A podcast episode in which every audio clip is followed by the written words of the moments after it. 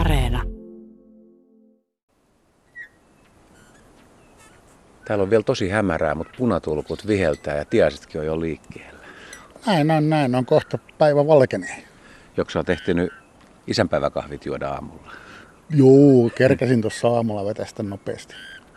Ja nyt ollaan sitten retkellä tässä näin ja tarkoitus olisi tänään juhlapäivän kunniaksi vähän pohtia nisäkkäiden isiä ja miksei tietysti äitejäkin, koska isiä ei ole ilman äitejä. Nimenomaan. Mä oon aikaisemmin pohtinut tätä asiaa useampanakin vuonna ja joskus on vähän tylysti sanonut, että hirvieläimet ja kauriit ei tähän niin hirveästi kuulu, kun se uroksen rooli on mun mielestä aika pieni, mutta mä en tiedä, onko mä väärässä.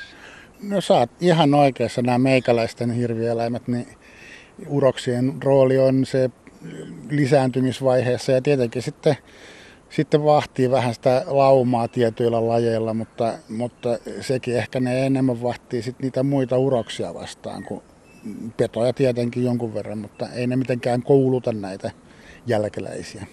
Ja samoin nämä, mitä täällä oravatkin muuten näköjään jo liikkeellä hämärissä, niin oravallakaan ei se uroksen rooli taida olla kovin kummoinen.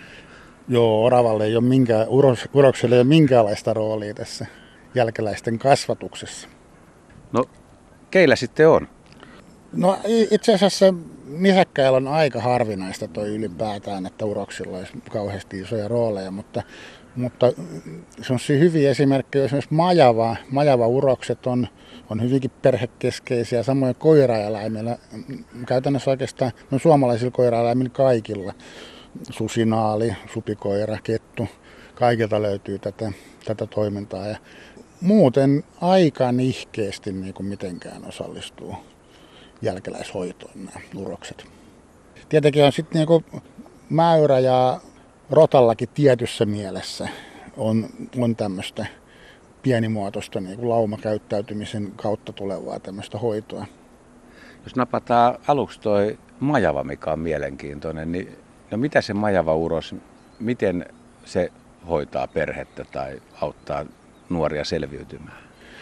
No majavahan elää semmoisilla omilla reviireillä, mitkä on niin niiden oma vesiallas, mikä on niin keskiössä siinä.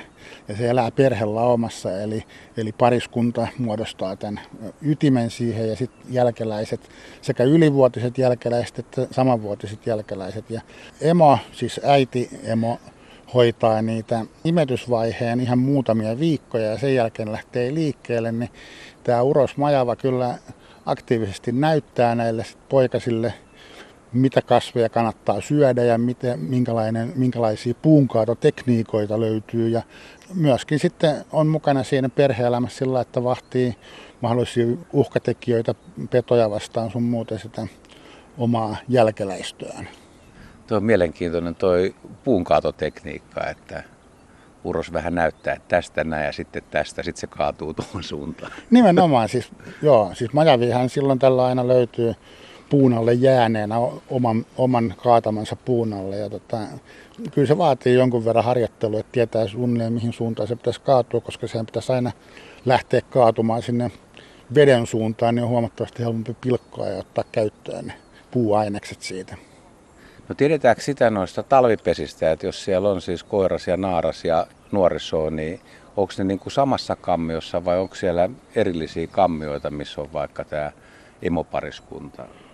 Ne on samassa, siis poikaskammio on ihan omansa, mutta majavilla on useitakin pesiä niin kuin aina samalla altaalla, jota ne kaikkia käyttää kyllä ja myöskin poikaset voi käyttää. Silloin kun ne on pieniä, niin ne on siinä yhdessä ja nehän ei silloin ihan syntymän jälkeen tietenkään lähde liikkeelle mihinkään.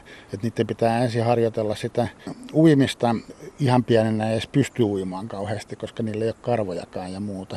Mutta sitten kun ne lähtee liikkeelle, niin sen jälkeen ne käyttää kyllä sitä koko allasta ja samoin tämä emopariskunta myöskin käyttää niin kun niitä kaikkia pesiä, mutta yksi pääpesä niillä on kyllä aina. No jos ajatellaan tuommoista superhyvää huoltajaa, niin kääntyisikö se kuitenkin sitten ketun puoleen? Ainakin olen lukenut, että kettu tuo poikasille ruokaa ja uros leikkii pentujen kanssa ja osallistuu niin kuin täysverisesti tähän perheen kasvatukseen ja ruokkimiseen.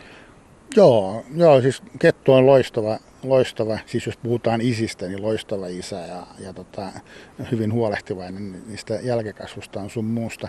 Mutta ehkä vielä parempi, vähän tämmöinen niin kuin Suomessa arveluttavakin otus, eli tämmöinen tuontiosuus, supikoira, niin uros sen jälkeen, kun on emonmaidosta vierotettu, niin se uros itse asiassa on melkein käytännössä aina niiden poikasten kanssa, eikä se naaraspuolinen emo.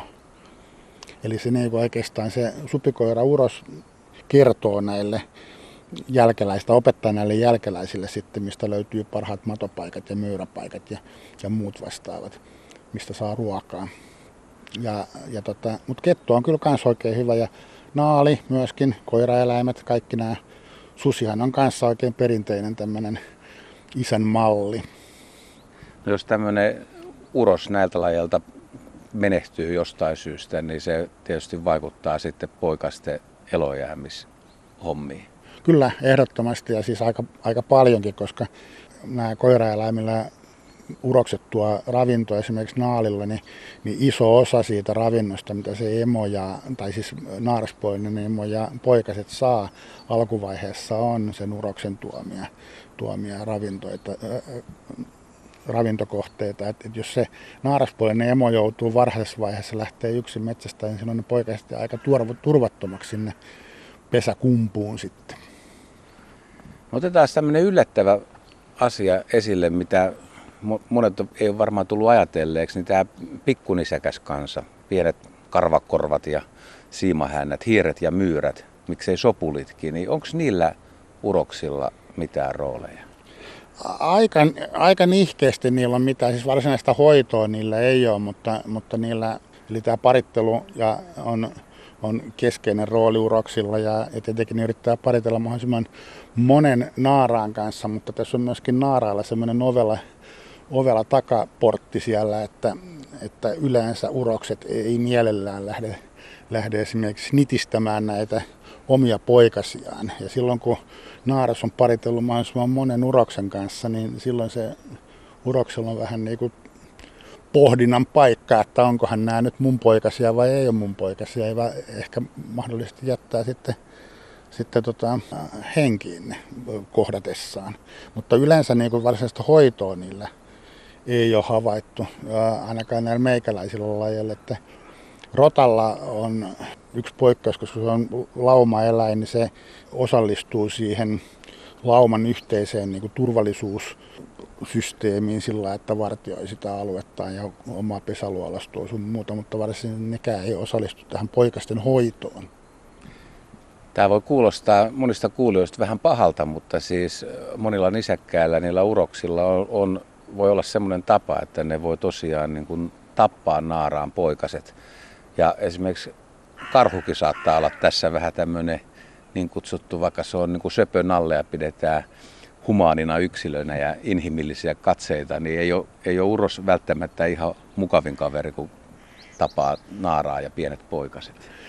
Joo, siis tämä on aika paradoksaalista sillä, että karhua pidetään semmoisena söpönä nallena, joka on mukava ja näin. Ja sitten taas sutta pidetään pahanautuksena ja susiuros sen sijaan on hyvinkin hellä poikasilla, mutta karhuuros tappaa kohdatessaan karhunaaraan poikaset.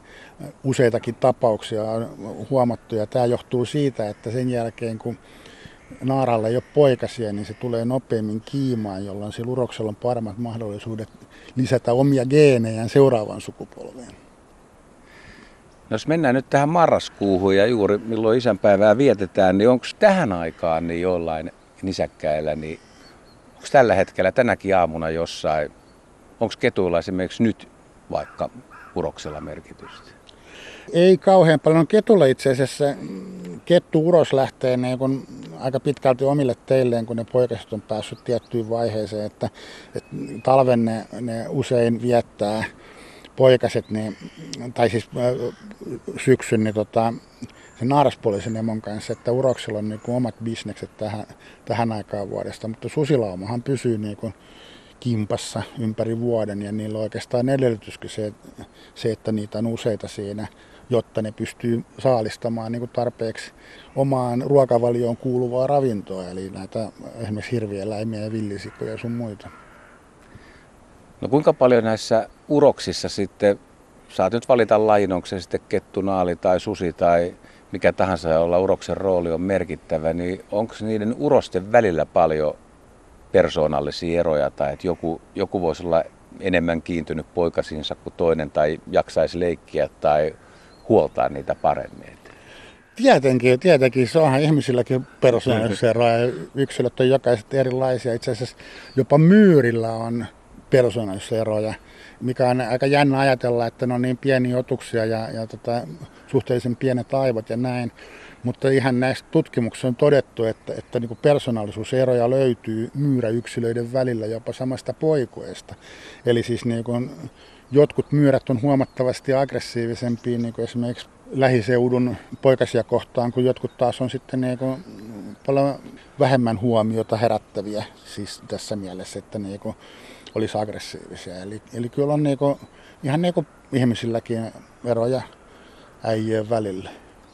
Mutta jos sä nyt olisit herra vaikka tunturisopuli ja sä kohtaisit jälkikasvuja leikitään, että sä tunnistasit ne, niin miten sä halusit tietää, että miten niillä on kesä mennyt, niin mihin sä kiinnittäisit huomioon? No siihen, että onko näkynyt paljon piakanoja ja kärppiä, että miten ne on selviytynyt näistä touhuista. Ja pitää, tunturisopulin kohdalla itse asiassa pitää muistaa se, että on niinku vaeltanut takaisin niistä koivikoista, jokilaaksoista sun muista takaisin sinne ylätunturiin, jossa on hyvät oltavat sitten talven yli viettämään näissä lumenviipymäalueilla. Niin, onko karvapeite hyvässä kunnossa ja rasvaa sopivasti, että on mahdollisuuksia? Nimenomaan. Niillähän on tänään syksyinen talvikarvan vaihto ja kynsien kasvattaminen sun muu, niin ne on hyvin tärkeitä. Eli varmaan manikyyriä katsotaan sitten.